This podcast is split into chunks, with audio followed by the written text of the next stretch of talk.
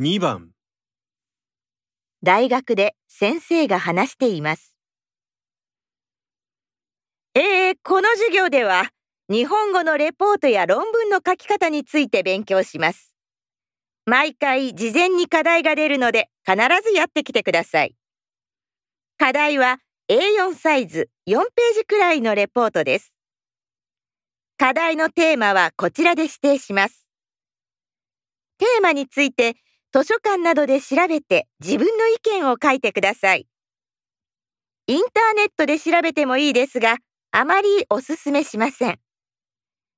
授業では事前にやってきた課題をグループで読んで、どうすればいいレポートになるかを話し合ってもらいます。休むと周りの人に迷惑がかかるので、休まずに毎回来るようにしてください。では、これから第1回の事前課題のテーマについて話します。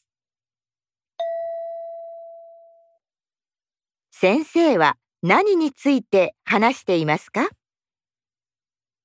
？1、レポートや論文の書き方、2、授業の課題のテーマ、3、この授業の流れ、4いいレポートの条件。